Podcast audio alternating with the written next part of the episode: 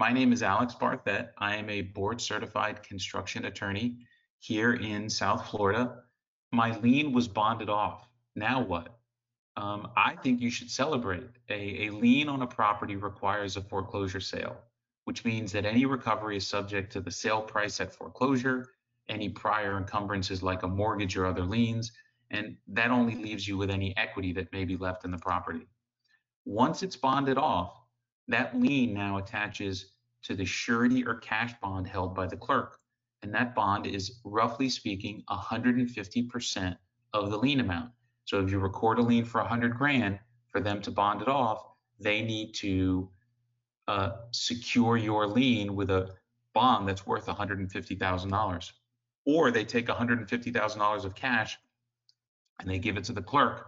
So that money is sitting there. Um, but in my experience, you should be prepared to fight. Almost always, um, and I would say probably always, it, when we find that a lien is bonded off, that's when someone doesn't want to pay you. Because think about it: if if they wanted to resolve it, why would they go through the effort to bond it off? They would pick up the phone and call you. They would try to work things out. The fact that they bonded it off means that they don't want to pay you, which means you're going to have to file a lawsuit.